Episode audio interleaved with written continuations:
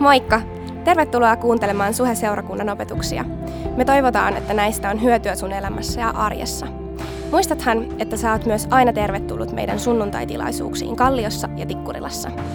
Lisätietoa Suhesta ja Suhen sunnuntaista löydät osoitteesta www.suhe.net. Nauti opetuksesta! Yes, tutun näköi kaverit tuolla screenillä kanssa. Tosissaan mun nimi on Sahimaan Lasse ja on upeata saada jatkaa tänään siitä, mihin viimeksi ja jäätiin. Niin kuin mä viime viikolla sanoin, niin mulla on etuoikeus olla mukana johtamassa suhejyyttiä. Mulla on etuoikeus saada olla tekemässä sitä muun muassa tollasten tyyppien kanssa, ketkä oli just bändissä vetämässä ylistystä. Huikeita tyyppejä mukana. tällä hetkellä me ollaan Suhe Jyytin siinä tilanteessa, että meillä on selvä näky sille, mitä me halutaan tehdä. Meillä on selvä näky tavoittaa tämän kaupungin nuoria sillä rakkaudella, mitä Jumala, tai millä Jumala on meitä rakastanut. Me tiedetään, että me tullaan syksyllä aloittaa täällä illat syyskuussa jotta tämä näkyy siitä, että me voitaisiin olla rakastamassa tämän kaupungin nuoria, voisi toteutua, me tarvitaan ihmisiä. Me tarvitaan ihmisiä, jotka saa olla peileinä rakastamassa Jumalan rakkaudella näitä nuoria. Joten mä haluan kutsua sut mukaan toteuttamaan tätä näkyä yhdessä. Oli, olit sä aina halunnut mennä vaikka kamppiin kohtaamaan nuoria tai halusit sä rakastaa nuoria laittamalla heille hyvää ruokaa tai halusit sä täällä laittaa tilat kuntoon iltaa varten, niin meillä on varmasti sulle joku paikka. Mä haluan kutsua sut henkilökohtaisesti toteuttamaan tätä suhejyytin ja koko suheseurakunnan näkyä nyt syksyllä. Se, miten sä pääset mukaan tähän, on se, että sä tuut joko mua vetää hihasta tai tuut tilaisuuden jälkeen tonne loungeen. Sen lisäksi meillä on Suhejyytin Facebook-sivulla tämmöinen tiimikysely, minkä täyttämällä me tullaan olemaan suhun yhteydessä vielä heinäkuun aikana. Eli sillä tavalla sä pääset suhejyyttiin mukaan. Sen pidemmittä puheitta, eiköhän me hypätä suoraan asiaan. Viime viikolla me puhuttiin siitä, mitä on yltäkylläinen elämä. Yltäkylläinen elämä on iloa ja rauhaa, mitä ei yksikään olosuhde voi viiä meiltä pois. Me puhuttiin siitä, kuinka meidän tämänhetkisen elämän ja yltäkylläisen elämän välissä on muutos. Muutos, joka tuottaa meille aina kipua. Sen lisäksi me puhuttiin kolmesta eri periaatteesta, millä me voidaan lähteä liikkeelle, millä me voidaan lähteä kohti tätä yltäkylläistä elämää. Ensimmäinen periaate oli se, että sun täytyy tehdä enemmän mitättömältä tuntuvia päätöksiä. Syy, miksi tämä on niin tärkeää, on se, että ne pienet päätökset, joita sä tänään teet, määrittää sen, missä sä huomenna oot. Me puhuttiin siitä, kuinka kaikki merkityksellinen alkaa merkityksettömästä ja kaikki, tai Jumalan suuruus tulee esiin siinä, että kun me etsitään häntä meidän arjen pienillä valinnoilla. Toinen periaate oli se, että sun täytyy tehdä päätöksiä, joita sä et ole aiemmin tehnyt. Jotta me löydetään Jumalasta uusia puolia, niin meidän tulee etsiä häntä sieltä, mistä me ei olla vielä aiemmin etitty. Jos sä tänään siis ole tyytyväinen siihen, missä sä oot, sun täytyy tehdä erilaisia päätöksiä kuin aiemmin. Kolmas periaate oli se, että sun täytyy tehdä normaalista poikkeavia päätöksiä. Normaalien päätösten seurauksena on kaikki se, mitä me nähdään meidän ympärillä, se kulttuuri, mitä me nähdään meidän ympärillä. Mutta jos me halutaan elämältä jotain muuta kuin normaalia, meidän tulee tehdä normaalista poikkeavia päätöksiä. Sut on kutsuttu tuottamaan sun joka ikisellä päätöksellä Jumalalle kunnia. Siinä lyhyt paketti siitä, mistä viime viikolla puhuttiin. Tänään, niin kuin mä lupasin, niin tullaan muun muassa viemään nuo periaatteet käytäntöön. Tullaan katsomaan, miten me voidaan ottaa niitä ensimmäisiä askelia. Mä haluan puhua tänään otsikolla marginaaleja. Jos sulla on raamattu mukana, niin avaa se Luukkaan evankeliumista 10.38.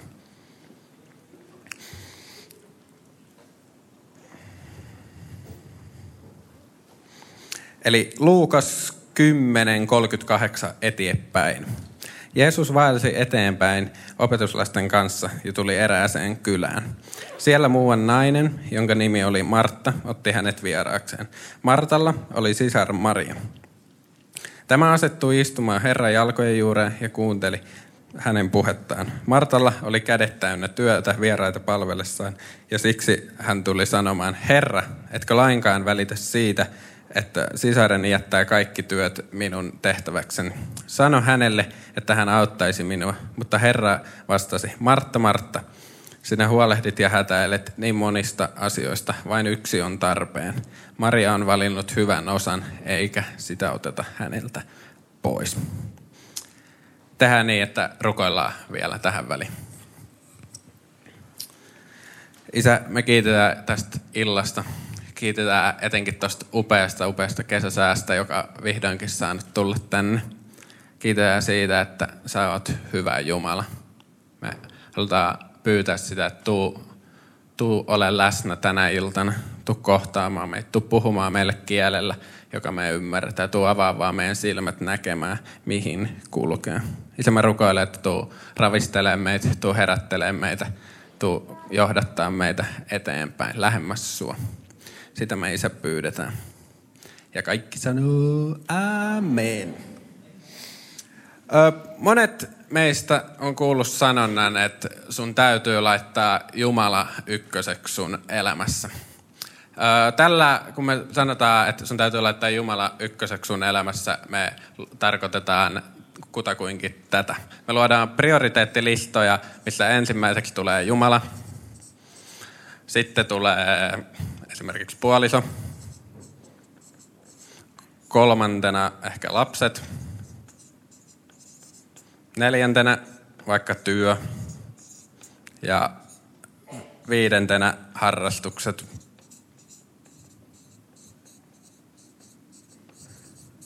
Ja lista sen kuin jatkuu. Me puhutaan siitä, että meidän tulee laittaa Jumala ykköseksi. Mutta jos mä oon ihan rehellinen, niin mä en usko, että meidän tulee laittaa Jumala ykköseksi meidän elämässä. Uh. Suomi 24 ja harhaoppikeskustelut ja lopun, lopun ajat on täällä. Mä uskon, että Jumala ei halua olla sun elämän tärkein osa-alue. Syy, miksi mä usko, en usko tähän, on se, että kun me priorisoidaan Jumala näin ykköseksi, niin me irrotetaan Jumala meidän arjesta. Me irrotetaan Jumala meidän eri osa-alueista. Jumala ei halua olla sun elämän osa-alue. Jumala haluaa olla sun ö, läsnä sun jokaisessa arkisessa osa-alueessa. Jumala ei halua olla sun tärkein, elämän tärkein osa-alue, vaan hän haluaa olla sun jokaisen elämän osa-alueen tärkein juttu. Jumala haluaa olla konkreettisesti läsnä sun elämässä. Sen sijaan, että me tehdään tällaisia listoja, missä me irrotetaan Jumala meidän arjesta, irrotetaan Jumala omaksi elämän osa-alueeksi, mä uskon, että meidät on kutsuttu ennen kaikkea tekemään näin. Meillä on eri elämän osa-alueita. On just vaikka se puoliso, lapset ja vaikka työ. Sen sijaan, että me priorisoidaan Jumalan listan kärkeä, mä uskon, että meidän tulee näissä asioissa priorisoida Jumala ykköseksi. Sen sijaan, että Jumala on meidän tota, erillinen osa-alue meidän elämässä. Jumalan tulee olla meidän tärkein juttu meidän eri elämän osa-alueilla. Jumala haluaa olla ykkönen Jumala haluaa olla ykkönen sun eri elämän osa, osa läsnä sun joka ikisessä arjen asiassa. Mun kysymys sulle on, että etitkö sä Jumalaa sun eri elämän osa-alueilla? Onko Jumala ykkösenä sun eri elämän osa-alueilla? Ei elämässä, vaan eri elämän osa-alueilla. Ala-asteella mä muistan, kuinka meidän piti joka ikisen vih- aineen vihkoa, joka ikiselle aukeamalle, joka ikiselle sivulle piirtää kolmen ruudun marginaali. Kuinka moni muistaa kans? Kyllä.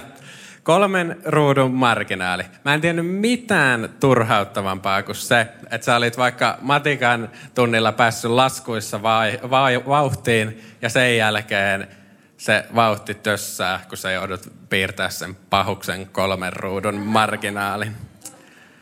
Jossain vaiheessa mä kuitenkin keksin, että sen sijaan, että mä joka kerta vedän sen yhden marginaali, mä voin kerralla vetää koko vihkon täyteen niitä marginaali, jolloin mun ei tarvi pysähtyä laittamaan sitä yhtä viivaa. Ö, ongelma siis ratkaistu. Mä en tiedä, onko teille jäänyt samoja traumoja näistä marginaaleista. Kun me piirrettää vihkoa nämä marginaalit, niin me käytännössä rajataan se meidän käyttöalue siitä, mitä meillä todella on. Mitä isommaksi me nämä marginaalit siellä vihkon reunassa jätetään, niin sitä todennäköisemmin meillä ne laskut tai äikäaineet tai mitkä tahansa pysyy siinä vihkon päällä, eikä jatku esimerkiksi pulpetin kanteen. Sama pätee myös meidän elämässä. Mitä isommat marginaalit meillä on meidän elämässä, sitä turvallisemmilla vesillä me ollaan. Mitä isommat marginaalit meidän elämässä on, sitä vapaampia me ollaan. Yksinkertaisuudessa siis marginaali on se, mitä sulla on, miinus se, mitä sä väistämättä tarvit. Marginaali on siis se, mitä sulla on, miinus se, mitä sä väistämättä tarvit. Käytännössä, jos sulla on 100 euroa, josta sä tarvit 80, niin fiksut ehti laskea, että sulla on siinä 20 marginaali. Eikö vaan? Jos sulla on aamulla tunti aikaa ö, lähtöön ja sulla menee aamurutiineihin 40 minuuttia, niin sulla on siinä 20 minuutin a- marginaali. Tätä varaa siis kutsutaan nyt marginaaliksi. Nämä marginaalit on myös ne marginaalit, joissa sulla on erityinen mahdollisuus antaa Jumalan toimia sun elämässä. Nämä marginaalit mahdollistaa sen, että Jumala voi käyttää sua sun elämässä sellaisella tavalla, mitä sä et ehkä itse olisi uskaltanut kuvitella. Nämä marginaalit tarjoaa sulle mahdollisuuden yltäkylläiseen elämään, mistä me viime viikolla puhuttiin. Me viime viikolla myös puhuttiin siitä, että yltäkylläinen elämä tulee kreikan kielen sanasta perisaas. Yksi näistä perisaas-sanan suomennoksista on, että enemmän kuin tarpeeksi. Perisaas, eli yltäkylläinen elämä, tarkoittaa siis juuri näitä marginaaleja. Yltäkylläinen elämä siis koostuu näistä marginaaleista. Siinä vaiheessa, kun sun elämästä ehkä puuttuu nämä marginaalit, tai siinä vaiheessa, kun nämä marginaalit alkaa pienenemään, niin sulle tapahtuu ainakin seuraavia asioita. Yksi asia on se, että kun marginaali pienenee, niin sun stressitaso nousee. Toinen asia, mitä sulle tapahtuu, kun marginaali pienenee, on, että sun läsnäolokyky heikkenee. Sä et enää pysty keskittyä siihen, missä sä oot läsnä, koska sun mieltä painaa joku murhe. Kolmas asia, mitä sulle tapahtuu, on, että sun priorisointikyky hämärtyy paineen alla. Me luettiin alkuun kertomus Martasta ja Mariasta. Öö, mulle henkilökohtaisesti tämä kertomus on ennen kaikkea kertomus siitä, kuinka toisella näistä oli varattuna aikaa, varattuna marginaali Jumalalle – ja toinen missas elämän tärkeimmän hetken viettää aikaa Jeesuksen jalkojen juuressa sen takia, että hänelle ei ollut marginaalia elämässä. Toisen elämässä oli varattuna aikaa Jeesukselle. Toinen, toisen elämässä murhe, arjen murheet paino päälle. Mä pyydän, että luetaan vielä kerran tämä kertomus tästä perspektiivistä läpi ja annetaan sen marginaalien merkityksen uppoutua meihin syvälle.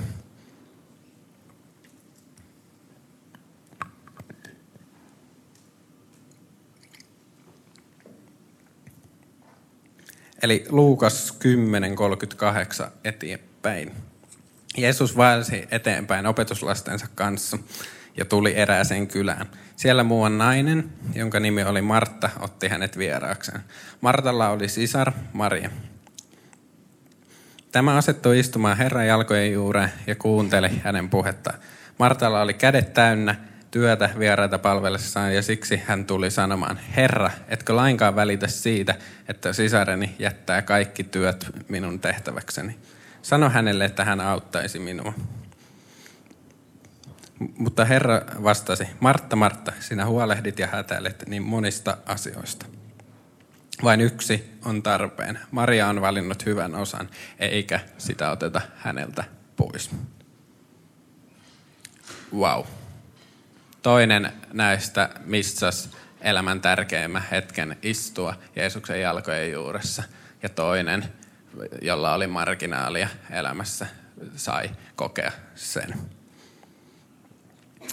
Viime viikolla mä puhuin siitä muun muassa näistä kolmesta eri periaatteesta. Mä uhkailin kovasti, että me tullaan tällä viikolla viemään noin periaatteet käytäntöön. Ja niin me myös tänään nyt tehdään. Kesän teemana on se, että minun sieluni janoaa Jumalaa. Mä uskon, että usein tunne seuraa toimintaa.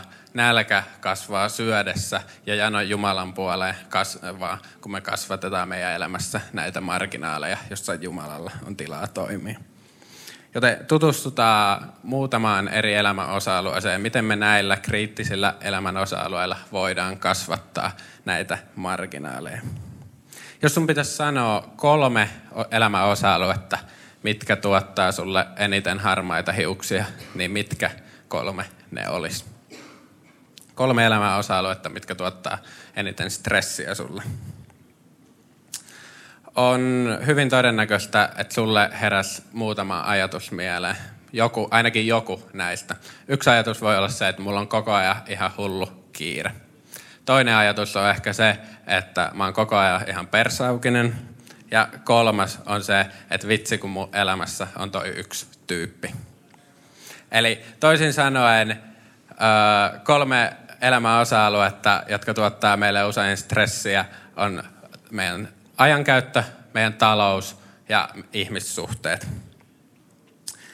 Tullaan nyt tutustua, miten me näistä elämäosa-alueista pystytään kasvattaa sitä marginaalia, mistä me puhuttiin. Oletteko te valmiita? Sano sun vieressä olevalle, että nyt mennään. Ja sille, kenelle käänsit just selkäs, niin voit tökätä sitä olkapäähän. Eli ensimmäinen elämän osa-alue, millä me voidaan kasvattaa marginaalia, on meidän ajankäyttö. Marginaalin kasvattaminen meidän aikatauluissa alkaa siitä, että me aletaan viettämään aikaa Jumalan kanssa. Suhde vaatii aina aikaa ja sut on kutsuttu viettämään aikaa sun luojan kanssa. Luotu on kutsuttu viettämään aikaa luojansa kanssa.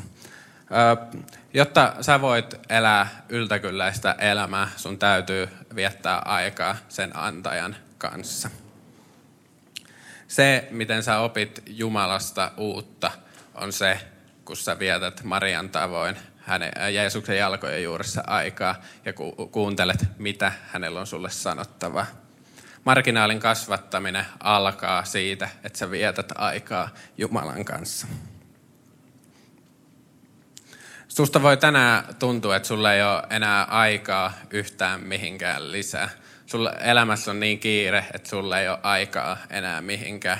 Mutta hyvä puoli on se, että sä voit aina korvata hyvän parhaalla. Sä voit aina korvata hyvän ajankäytön parhaalla. Tämän vuoden alussa mä mietin, että miten mä henkilökohtaisesti pystyisin käyttämään enemmän aikaa raamatun lukemiseen. Mä olin omasta mielestäni tosi kiireinen. Oli useita päiviä viikossa, kun mä saatoin olla aamusta iltaa aina menossa. Joten niin sanottua luppuaikaa ei todellakaan ollut liikaa. Mä mietin hetken ja tulin siihen lopputulokseen, että sen sijaan, että mä joka päivä vähintään tunnin bussissa istuessa selaan somea, mä voin käyttää ton ajan paremmin. Mä voin vaihtaa hyvän somen selauksen parhaaseen, eli esimerkiksi raamatun lukemiseen. Tämän vuoden aikana tuolla pienellä päätöksellä mä tuun lukemaan koko raamatun läpi sinä aikana, mitä mä en edes aiemmin tiennyt, että mulla on. Sinä aikana, mitä aiemmin ei ole pystynyt millään tavalla hyötykäyttämään. Susta voi tänään tuntua siltä, että sulla ei ole aikaa mihinkään ylimääräiseen, mutta Todellisuus on se, että sulle ei ole aikaa olla viettämättä aikaa Jumalan kanssa. Sulle ei ole aikaa viettämättä aikaa Jumalan kanssa. Efesola, Efesolaiskirje 5.15 sanoo, että katsokaa siis tarkoin, miten elätte. Älkää eläkö tyhmien tavoin, vaan niin kuin viisaat. Mun rukous on se, että me voitaisiin seurakuntana olla viisaita siinä, miten me käytetään meidän aikaamme. Jos me yhdessä lähdetään liikkeelle, niin ne vaikutukset on hurjat. Mä haastan sua henkilökohtaisesti lähtemään liikkeelle. Yksi tapa on toi, minkä mä äsken sanoin, ja yksi toinen tapa on esimerkiksi seuraava. Mä haastan sua laittamaan huomenna vaivaset kolme minuuttia aiemmin sun herätyskellon soimaan. Me kaikki varmaan pystytään tähän. Kolme minuuttia ei ole paljon. Mutta mä haastan käyttämään nuo ajat seuraavalla tavalla. Lue minuutti raamattu, rukoile minuutin ajan ja vietä minuutti vaan ihan kaikessa rauhassa itekseen. Jos me yhdessä seurakuntana tehdään tämä päätös, että jokainen meistä viettää kolme minuuttia enemmän aikaa Jumalan kanssa, se tarkoittaa, että tämä seurakunta etsii Jumalaa yli 25 tuntia enemmän Jumalaa joka ikinen päivä. Yli 25 tuntia. Me puhutaan siitä, että minun sieluni janoaa Jumalaa. Mä en uskalla edes kuvitella, miten paljon janosempi seurakunta meillä on syksyllä – kun me aloitetaan taas syyskausi, jos me etitään yli 25 tuntia enemmän Jumalaa joka ikinen päivä. Toinen elämän osa-alue, mikä meitä usein hiertää, on meidän talous. Se, mitä yksinkertaisesti me voidaan alkaa kasvattaa marginaali meidän taloudessa, on se, että me aletaan antamaan säännöllisesti. Henkilökohtaisesti mä tykkään puhua tästä aiheesta. Syy, miksi mä tykkään puhua tästä, on se, että mä uskon, että me missataan yksilöinä henkilökohtaisesti, mutta myös seurakuntana yksi Jumalan suurimmista siunauksista silloin, kun me ei uskalleta siirtää meidän toimeentulon turvaa Jumalaa. Me ei uskalleta siirtää meidän toimeentulon turvaa Jumalaa, vaikka Malakia 30 Jumala kehottaa meitä testaamaan hänen uskollisuuttaan tässä asiassa silloin, kun me annetaan esimerkiksi 10 prosenttia meidän tuloista seurakunnalle. Jumala ei missään muussa ö, elämäosa-alueella tai muussa raamatun paikassa haasta meitä testaamaan hänen uskollisuutta. Me kyllä testataan hänen uskollisuuttaan kaikissa muissa elämäosa-alueilla, mutta miksei me alettaisi myös testaamaan tällä osa-alueella. Me ei uskalleta luottaa meidän toimeentulon turvaa häneen, vaikka hän lupaa avata taivaan ikkunat ja vuodattaa siunausta yltäkylläisesti meille. Hän lupaa vuodattaa siunausta yltäkylläisesti meille. Mielenkiintoista on se, että me ollaan viimeiset kaksi viikkoa puhuttu yltäkylläisestä elämästä ja hän lupaa vuodattaa meille siunausta juuri tässä asiassa yltäkylläisesti. Mutta jos me ollaan ihan rehellisiä, niin eihän siinä ole mitään järkeä antaa sun omasta pois. Eihän siinä ole mitään järkeä antaa sun omasta, omista rahoista pois. Siinä ei vaan yksinkertaisesti ole mitään jiitä. Ö, tiedätkö mitä? Jos sä tänään mietit noin, niin mä haluan sanoa sulle, että sä oot ihan oikeassa.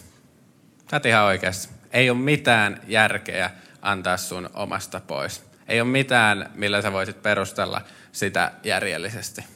Mutta etenkin tässä on hyvä muistaa, että jos kaikki kävisi meidän elämässä aina järkeä, me ei tarvittaisi ikinä koskaan milloinkaan uskoa mihinkään.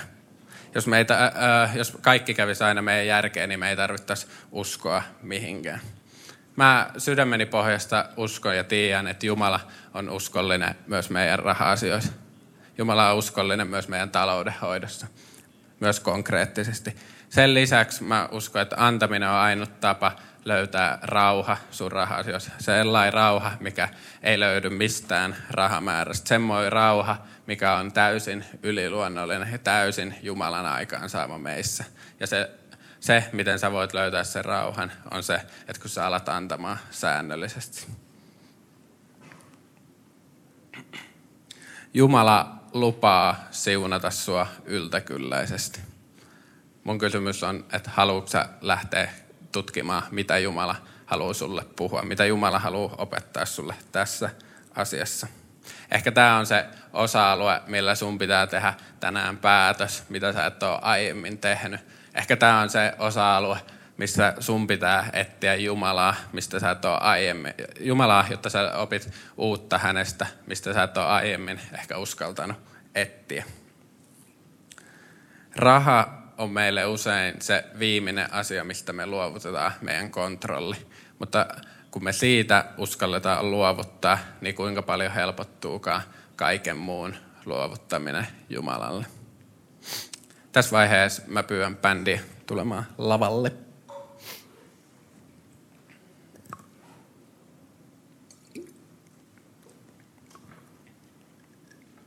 Kolmas ja viimeinen elämän osa-alue, mistä mä haluan tänään puhua, on meidän ihmissuhteet. Me voitaisiin tarkastella tätä asiaa niin, niin monesta eri perspektiivistä. Me voitaisiin puhua siitä, että miten me kasvatetaan marginaalia siinä, miten me voidaan rakastaa meidän lähimmäisiä, meidän ympärillä olevia. Me voitaisiin puhua siitä, miten me rakennetaan marginaaleja vaikka meidän parisuhdeasioissa, miten me rakennetaan marginaaleja missä ikinä ihmissuhteisiin liittyvässä asiassa. Mä haluan, että nämä viimeiset hetket me keskitytään perspektiiviin, joka on aivan, aivan kristinuskon ytimessä. Me puhutaan hetki anteeksi antamisesta. Kristinuskon ydinsanoma on se, että Jumala antoi ainoan poikansa 2000 vuotta sitten, jotta sun synnit voisi olla anteeksi annetut, jotta sulla olisi oikeus yhteyteen Jumalan kanssa. Täydellinen Jumala on tehnyt kaiken sun puolesta, jotta sä riittäisit Jumalalle, jotta sä kelpaat hänelle, jotta sulla on yhteys hänen luokse. Se, että Jumala on jo valmiiksi antanut anteeksi sun synnit, niin se on meille jokaiselle aika hyviä uutisia. Riittää vaan, että me todella uskotaan tämä. Tämä on hyviä uutisia. Öö, eikö meidän kristittyjen tulisi olla niitä ihmisiä, jotka erottuu siinä, kuinka me annetaan anteeksi?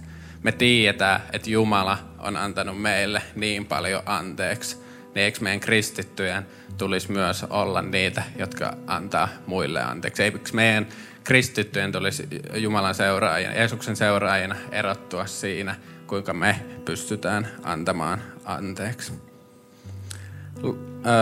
Luukas 6.37 sanoo, että antakaa anteeksi, niin teillekin annetaan anteeksi.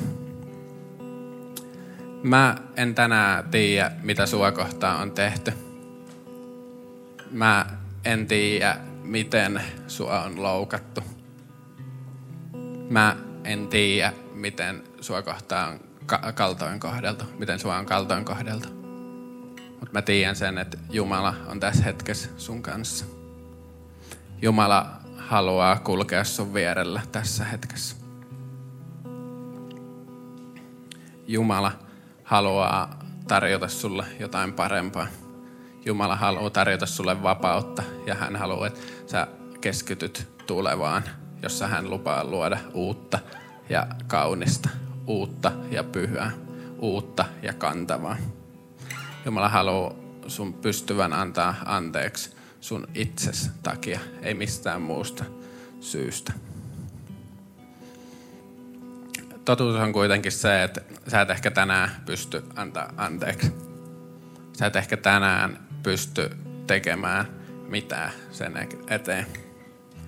Mutta mun rukous on se, että sä voisit tänään ottaa ensimmäisen askeleen ja pyytää Jumalan kulkemaan sun vierellä tässä asiassa. Voisit alkaa rakentaa marginaalia siihen, missä sä tänään oot. Ja siihen, siihen välille, missä sä tänään oot. Ja sinne, missä Jumala haluaa sun olevan huomenna. Sille välille, että missä sä tänään oot. Ja sille välille, mikä on Jumalan tahto. Kutsua kulkemaan Jumalan tämän matkan sun rinnalla.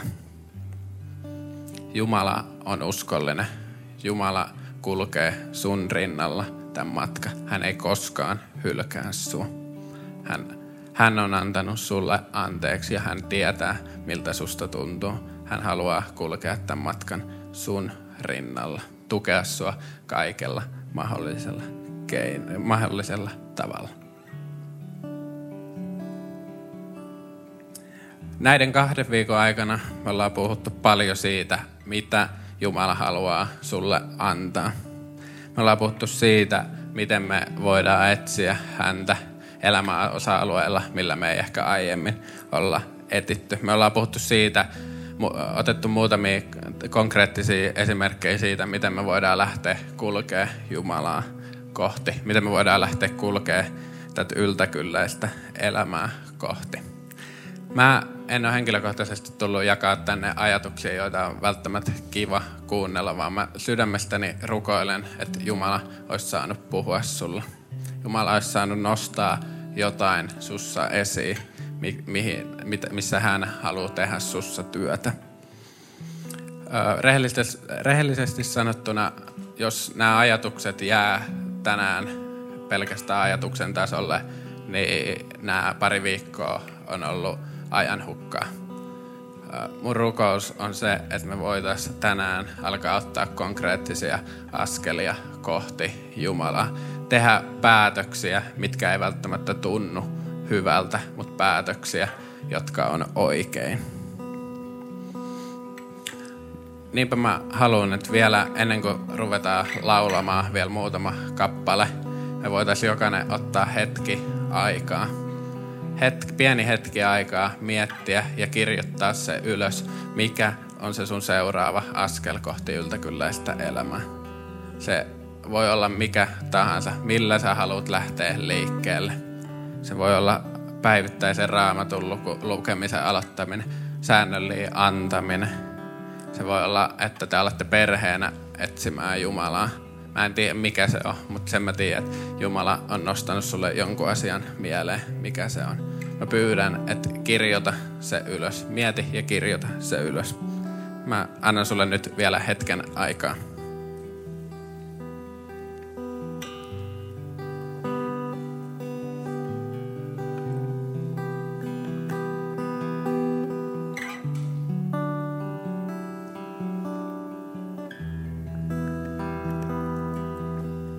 Me halutaan seurakuntana tarjota joka ikinen sunnuntai-tilaisuus sulle lähteä seuraamaan Jeesusta.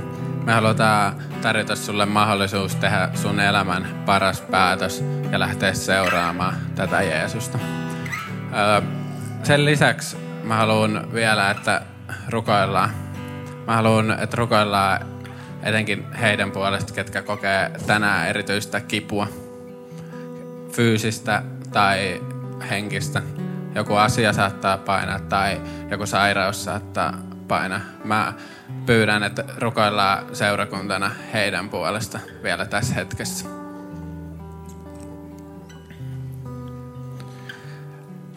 Isä, mä kiitän siitä, että sä oot hyvä Jumala.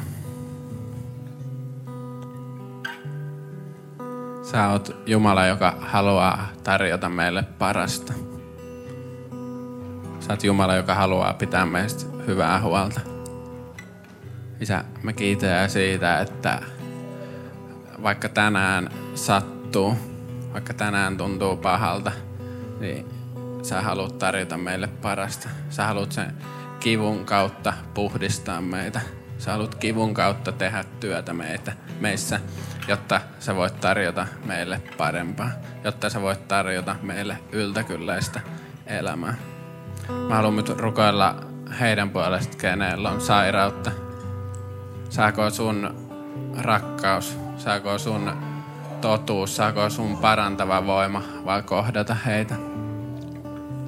Se, mun rukous on se, että saako sun läsnäolo tänään vallata tämän tilan. Saako sun rauha täyttää ihmiset tänään. Toinen ryhmä, kenen puolesta mä haluan, että rukoillaan on te, ketkä haluatte tänään lähteä seuraamaan Jeesusta. Se, miten se tapahtuu, on se, että sä rukoilet yhdessä mun perässä tämän rukouksen. Liitytään koko seurakunta yhdessä tähän rukoukseen. Rakas Jumala, Mä oon tehnyt syntiä sua vastaan. Mä tarvitsen sun anteeksiantoisi. Kiitos, että kuolit puolestani. Sä oot mun pelastajani. Jeesuksen nimessä, amen. Kiitos, että kuuntelit. Ota rohkeasti yhteyttä, jos haluat tietää lisää suhesta. Sä löydät meidät Facebookista, Instagramista ja Twitteristä nimellä Suheseurakunta. Jos sä haluat olla mukana tukemassa tätä työtä taloudellisesti, siihen löydät ohjeet kotisivuiltamme osoitteesta www.suhe.net. Nyt mä toivotan sulle siunattua viikon jatkoa.